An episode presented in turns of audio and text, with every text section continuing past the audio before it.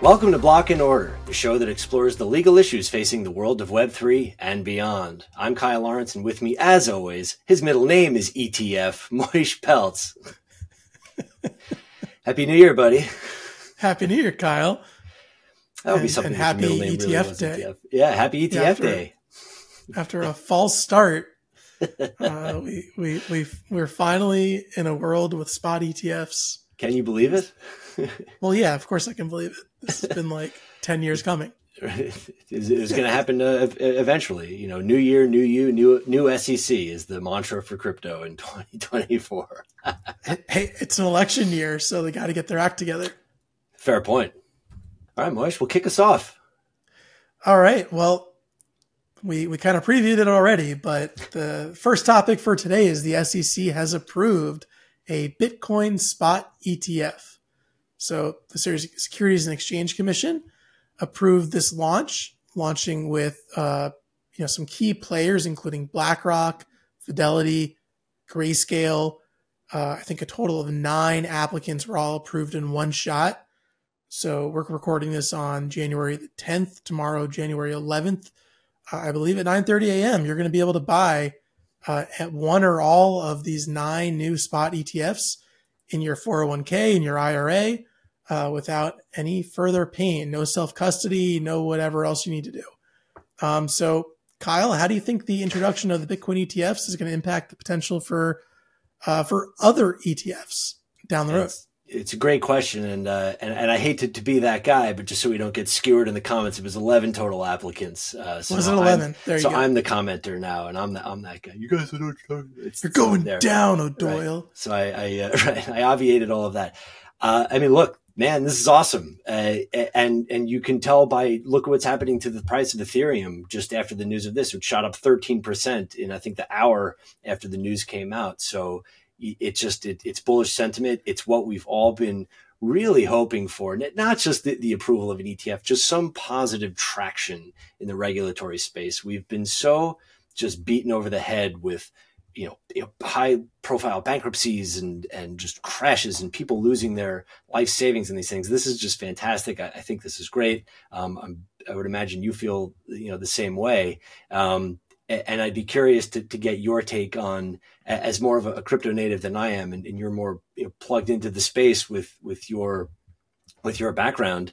You know, what do you think is the next hurdle if you know if we could be so bold to even predict uh, what the next thing would be? Well, yeah, I think I think definitely the question is going to be: Are there other alternative crypto assets like Ethereum, like Solana, like you know, you, you know, some of these other major coins or tokens? Are they going to be listed next? What's their timeline like? People are estimating kind of mid-year. I don't know if that's realistic or not, or is this Right. kind of open the floodgates? You know, I'm I'm really curious. You know, I, I think from a pricing perspective, I think the news was basically baked in. Um, but I think the more interesting question is now that you have institutional players like BlackRock and Fidelity that that now have a a vested interest in these in these products. hmm You know, that's what they are to them. They're products like like anything else they're listing. They're not decentralized crypto assets that they're you know running a node and are Right. in the decentralized ethos, right? So h- how does the idea that you're going to have billions of dollars of investor money flowing into this asset class, sponsored by these massive um, institutional sponsors, how's that going to jive with the idea that this is a self custody asset? This Right. is uh something you can run a node on. This is something that you can mine. You know, even though those things are more difficult, you know, uh, those are still possible. So how, how do you how do you balance those two philosophies? hmm It's it, it. Listen, that's a lot, lot of lot to unpack in there, and a lot of great questions. I think it's interesting that it takes companies the size of BlackRock to to get this through. And in reading Gensler's, I don't even know what you call it. Uh, You know, at, at this point, it was like a, a ascent descent think- kind of thing. I think but mea, he can't mea culpa is mea the- culpa. But he can't just you know let people have their day. He's got to you know like poo poo the whole thing. And he, But he was the exact- deciding vote. He was the third vote in favor. Right, but then he comes out immediately and just throws cold water, you know, on everything and saying this doesn't mean we we approve of these products and you still have to be, you know, and all that nonsense. And I don't need to get Yeah. into it now. But w- what I I love about this specifically is that this is not a futures ETF, which has already been approved. This is a spot ETF. And what that means, just for people watching, is that if I'm a, a, retail investor, I don't actually have to buy Bitcoin. I don't have to go through the rigmarole, if I'm unfamiliar with it, of going on a Coinbase and opening an account, linking my bank account, doing all those things. I can just buy shares in this ETF and the value of my shares go up and down as the price of Bitcoin goes up and down because it holds the, Bitcoin. And, and that's a, a great thing for the introduction of more people into the space, which is what it's, we all it's want. so much better for investors. So much better. It's it, yeah. it's criminal that investors have had to hold these futures based ETFs for the past few years. It's just mm-hmm. you know it's terrible. So yeah. this is great. It's good for investors. Yeah. That's what the SEC is supposed to be in the business of doing. So congrats SEC. Good job. Surely we'll have all great things to say about our friend, uh, the Night King Gary Gensler, uh, as we go forward with the rest of the episode. Well, uh, it's not always sunny in Philadelphia because our, our friend Logan Paul is in the news. The famous YouTube influencer had started this uh, a BCS project called CryptoZoo. And CryptoZoo is a blockchain based game where uh, people could buy in game currency called zoo tokens that they could convert into eggs, and the eggs would hatch into animals that they could crossbreed with other animals. And there were rarity features, all that kind of stuff. And you could then take the um, crypto that you earned in the game, cash it out for fiat currency. Well, lo and behold, the game was never properly developed. The people that did use it uh, claimed that there was no way to cash out or even hatch their eggs. The, the whole thing was just a mess. Um, so, what came out recently was that Logan Paul had launched a buyback program whereby he would commit over $2.3 million to repurchase um, any any NFTs or, or tokens that people had bought uh, vis-a-vis the the project uh, the project and the program was sought to compensate people who intended to engage with the game. He was very sorry about it. He you know did the whole uh, i'm so sorry this is not what i intended kind of thing. Do you think that he was doing this out of the kindness of his heart? Do you think he was doing it because the sec was so aggressive? What do you think really happened here? Well i don't think people ever you know buy back 2.3 million dollars of something out of the out of the kindness of, of his heart. Um, I, I think this is a move to you know it's probably on on the one hand yeah to to reduce liability um, probably both from a, a civil kind of perspective. You know you don't want the people that bought these nfts and lost lot lots of money to now go after logan paul. So what can we do to reduce liability? Um, let's let's implement a buyback program.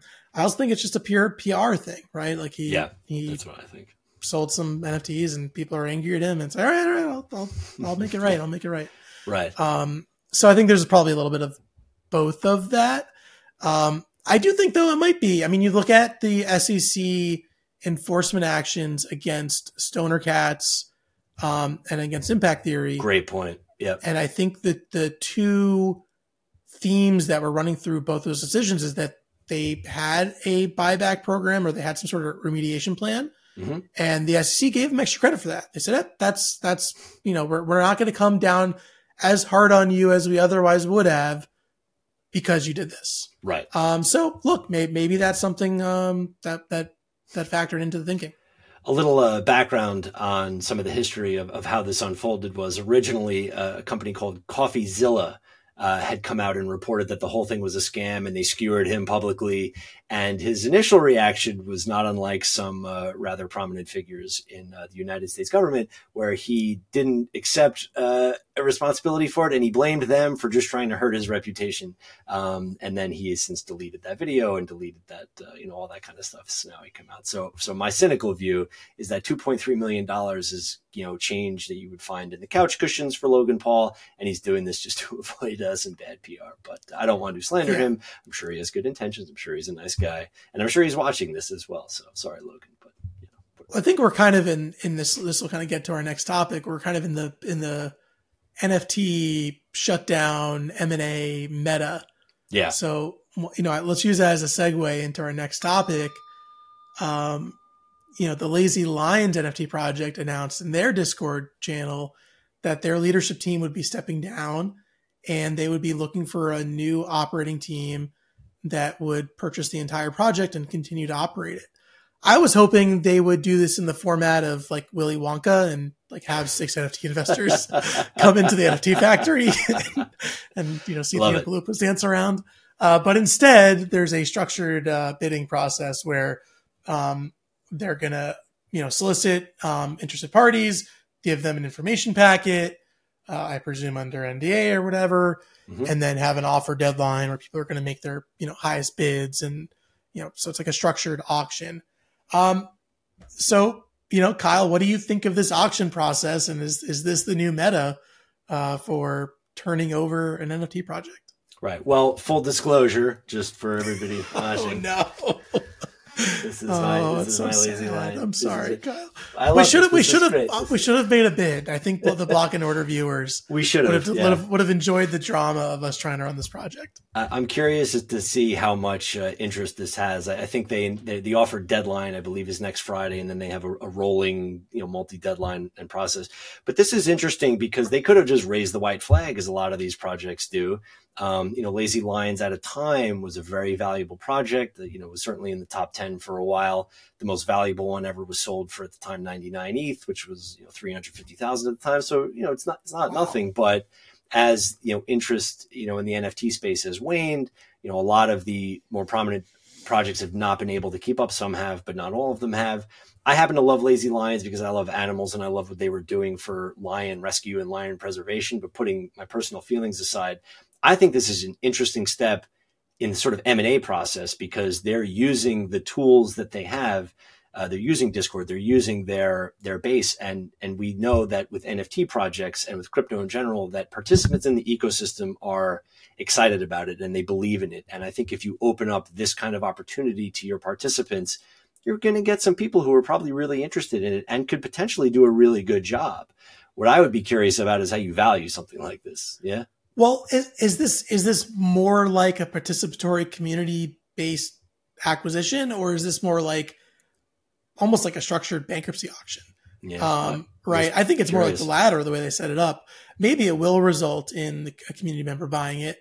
Um, and they said they had interest. They already. I mean, I think it makes sense, right? It's like mm-hmm. if you have several interested offers, and like, well, we've got a couple offers. What happens if we just right. told everyone, hey, we're selling this thing?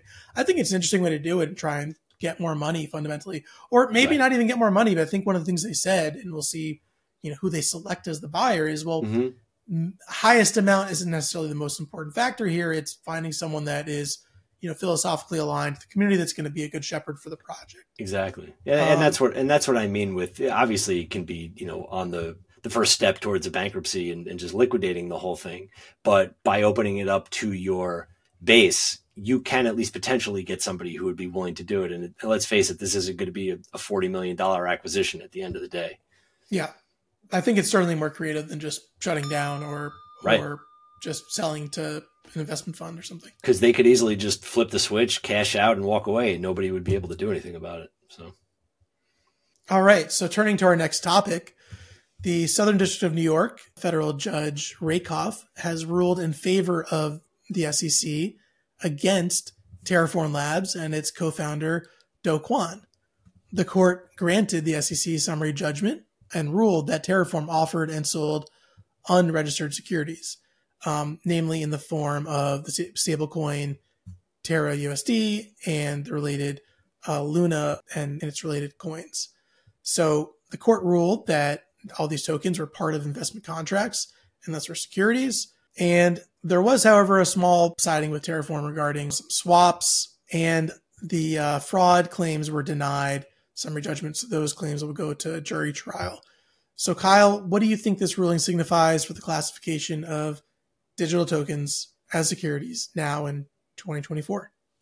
I'm certainly not surprised. I mean, you know, we've talked about different tokens and different projects being classified as securities and, for people watching it's not the thing you're selling it's the manner in which you sell it. It's an investment of money in a common enterprise with an expectation of profit profit derived from the expect uh, profit derived from the efforts of others.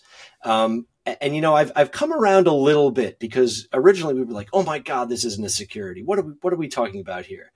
But we've all seen what the SEC has been doing over the past couple years. We all know what their approach is going to be That even today with the Bitcoin ETF, Gensler's coming out and he's openly saying this, we're not going to change our tune on these things. It's like when I'm driving down Hillside Avenue, I think it's kind of BS that I get a speeding ticket because there's no cop there, but there's somebody taking a picture of me and poof, I get a ticket in the mail. But guess what? I know it's the law, fair or unfair. That's the way it is. And I think that projects and issuers and offers of these types of cryptocurrencies, they can't play babe in the woods anymore. It's not going to work. They have to understand that this is going to happen. I don't care who you are. Um, and quite frankly, it couldn't happen to a nicer guy. I know Do Kwon, you know, likes to unleash his army of professional botherers on people who deign to question him. Um, well, you know, little Schadenfreude never hurt anybody uh, on a Wednesday. Um, you're a litigator, though. I'd ask you, you know, what are the potential implications of the upcoming jury trial for uh, Terraform Labs and the crypto industry as a whole? Yeah, I mean, I don't know. I, I I'm curious to see if they end up taking this to a jury trial on just the fraud claims, or if that mm-hmm. motivates the parties to um, somehow settle out the rest of them, or or position it for an appeal without the jury trial. I don't know. Um, you know, I I think of the different Southern District of New York SEC securities enforcement actions. Um, this was like the most obvious one that, yeah, like the the way that they were marketing the the Terra and Luna ecosystem and the way you could right. like invest these products um, and then like guarantee to make a, a, return. It was all like marketed as like, right? Hey, put in money so you can make yeah. way more money, um, very overtly. It was Terra 2.0, right? That, it was the they were doing the airdrops for people who, yeah. It, hey, come on. yeah, but even like um, like Terra, uh, like the stablecoin getting put into Anchor and that resulting in like just like mm-hmm. they were marketing it just so aggressively as like guaranteed income. Um, it it just it just always felt that it, it always kind of tickled me the wrong way, even at the time of the of the way they were marketing it.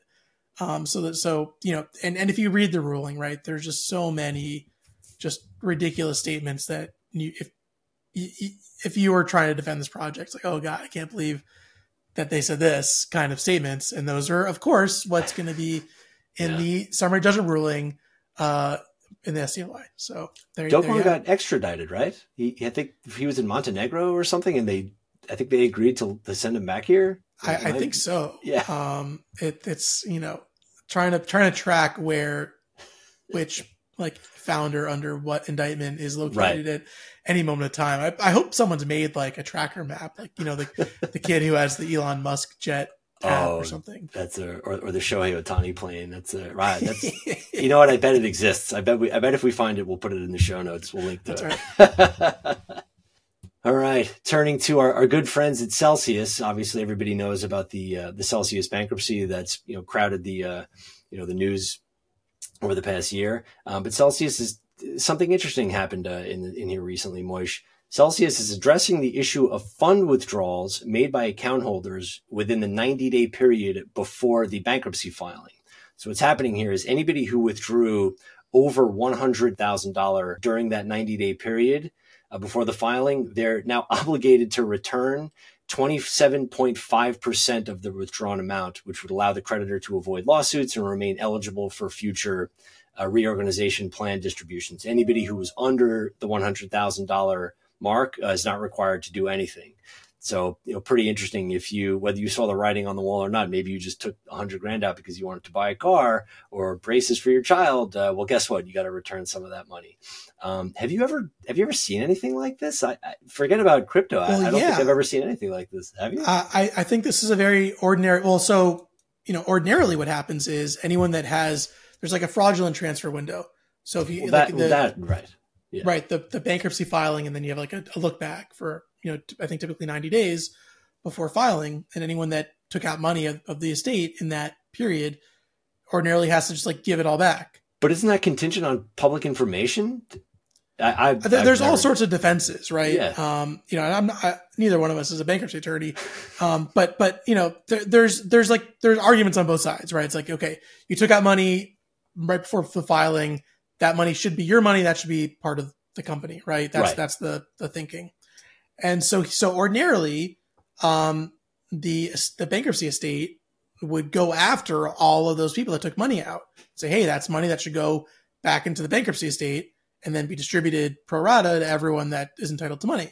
Now here, there's like tens of thousands of people that are mm. that are you know, creditors, and some of them took out money, some of them didn't, some of them did it for ordinary reasons, some of them didn't. You know, it's like whatever. Some people saw the writing on the wall, as you said. Some people probably just randomly took it out. So how does the court like parse through like tens of thousands of people that are doing this Right. thing? Yeah. Um, well, it's like okay, this this makes sense. It's it's like a settlement. It's like a it's like a amnesty program, right? It's like well, all right, under under hundred thousand dollars, just walk away free. Which is, I think thinking about like the people that did take hundred thousand dollars out before, like that's probably the right result. Yeah. It's like, and now it's been a couple of years, so it's like how many people are just like not going to be able to give that money back, anyways. Right. Um, That's exactly right. so, so right, but then people that took out more than that um, can now choose, you know, to to return uh, twenty seven and a half percent and basically settle their claim. Mhm. Um, so you know, I, I it's it seems like a pretty interesting, uh, but obviously it doesn't cover everyone. There's going to be people that are going to be kind of stuck in the cracks that, for whatever reason, they have more than hundred thousand dollars and twenty seven and a half isn't the right result for them for whatever reason Right. um, I- I or they were entitled to have that money, or some other justification. You know, Well, that so, would be so everyone's going to have to kind of look at that. I mean, and you have to assume that these people, like that money is spent. It's not, you know, John Q. Public doesn't have thirty thousand dollars sitting around in a rainy day fund. I mean, some people do, but most people don't. So that's that can be a real problem. It- well, yeah, and, and that's and that's the point of this, right? Is like, and where it gets interesting is the big institutional players like hedge funds and private equity and you know just high net worth people that had millions or tens of millions or hundreds of millions of dollars in Celsius. yeah, Um, and and the, you know, for them, I assume like, oh, here's twenty seven, and like it, it, I think there's going to be a more complicated process for them. Right. Can I complain about the, about bankruptcy lawyers for a minute? Can you indulge me for one second because it, Oh, it's please, just go for it. it, it, it's on my mind and I was reading up on the FTX bankruptcy. I know this is not on the, on the list today. Sorry. So the FTX bankruptcy is very high profile. We all know that Sullivan and Cromwell, one of the largest law firms in the world. Do you know how much money they billed in 2023 in connection with this bankruptcy? Just take a guess. Is it is it a hundred million dollars now? It's half a billion dollars, half a billion with a B. $500 million, Moish. That's $1.4 million per day. Not business day, but every day. I'm, Christmas I'm so day. I thought I thought I knew that, but uh, I, of course it's it's Why would you know that? dollars. You, d- you don't know that because it's a ridiculous number. It sounds like I just made it up, but I didn't make it up. And how that is is protecting, you know, John Q. Public and these and these creditors who are trying to get their you know money out of this ecosystem while these guys are laughing all the way to the bank. I'm sorry. You know what? The scam, crypto is not the scam, and everybody's like, crypto's a scam, and Bitcoin is a scam, and look at the price volatility. No, we're the scam. Lawyers are the scam. That is insanity to me.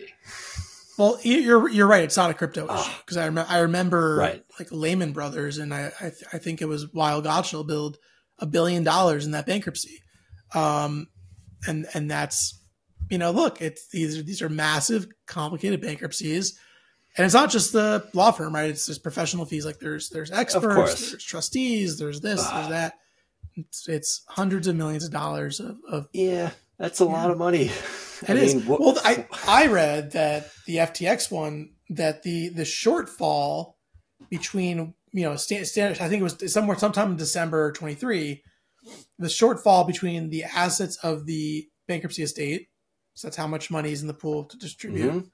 Uh, versus like what was owed to people like to the claimants right. like the, the the delta between those numbers obviously there's less assets to distribute than that people than, than there are people that are entitled to money that's why they're in bankruptcy but that the delta at this Sure. point was basically equal to the professional fees so so if you add back in the legal Crazy. fees Yeah. they're they're now matching up because all of the kind of insane um you know venture investments that SBF made like uh in Anthropic or whatever Mhm. have like he's he's hit the lottery, right? So he like turned hundred million dollars into a couple billion dollars and like, hey, we got Right. money now, great. Yeah.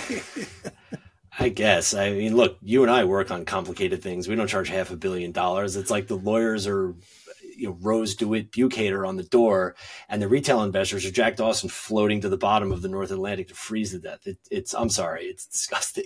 hey, but if you have under a hundred thousand dollars, you get to keep your money now. then you get to keep your money, right? They're- they get to keep the heart of the you. ocean in their pocket and then throw it into the water to make themselves feel better and sleep at night. Ah, thank you for indulging me. What well said. Well, that wraps it up for the 2024 maiden voyage Block and Order. Just remember that nothing contained on Block and Order is meant to be construed as legal or financial advice. If you're going to take the plunge down the rabbit hole, please consult your own attorney and your own representatives. Remember, if you like what we do on Block and Order, please smash that like and subscribe button. Follow us on all our socials. Links are below down in the show notes. On behalf of Block and Order, I'm Kyle Lawrence.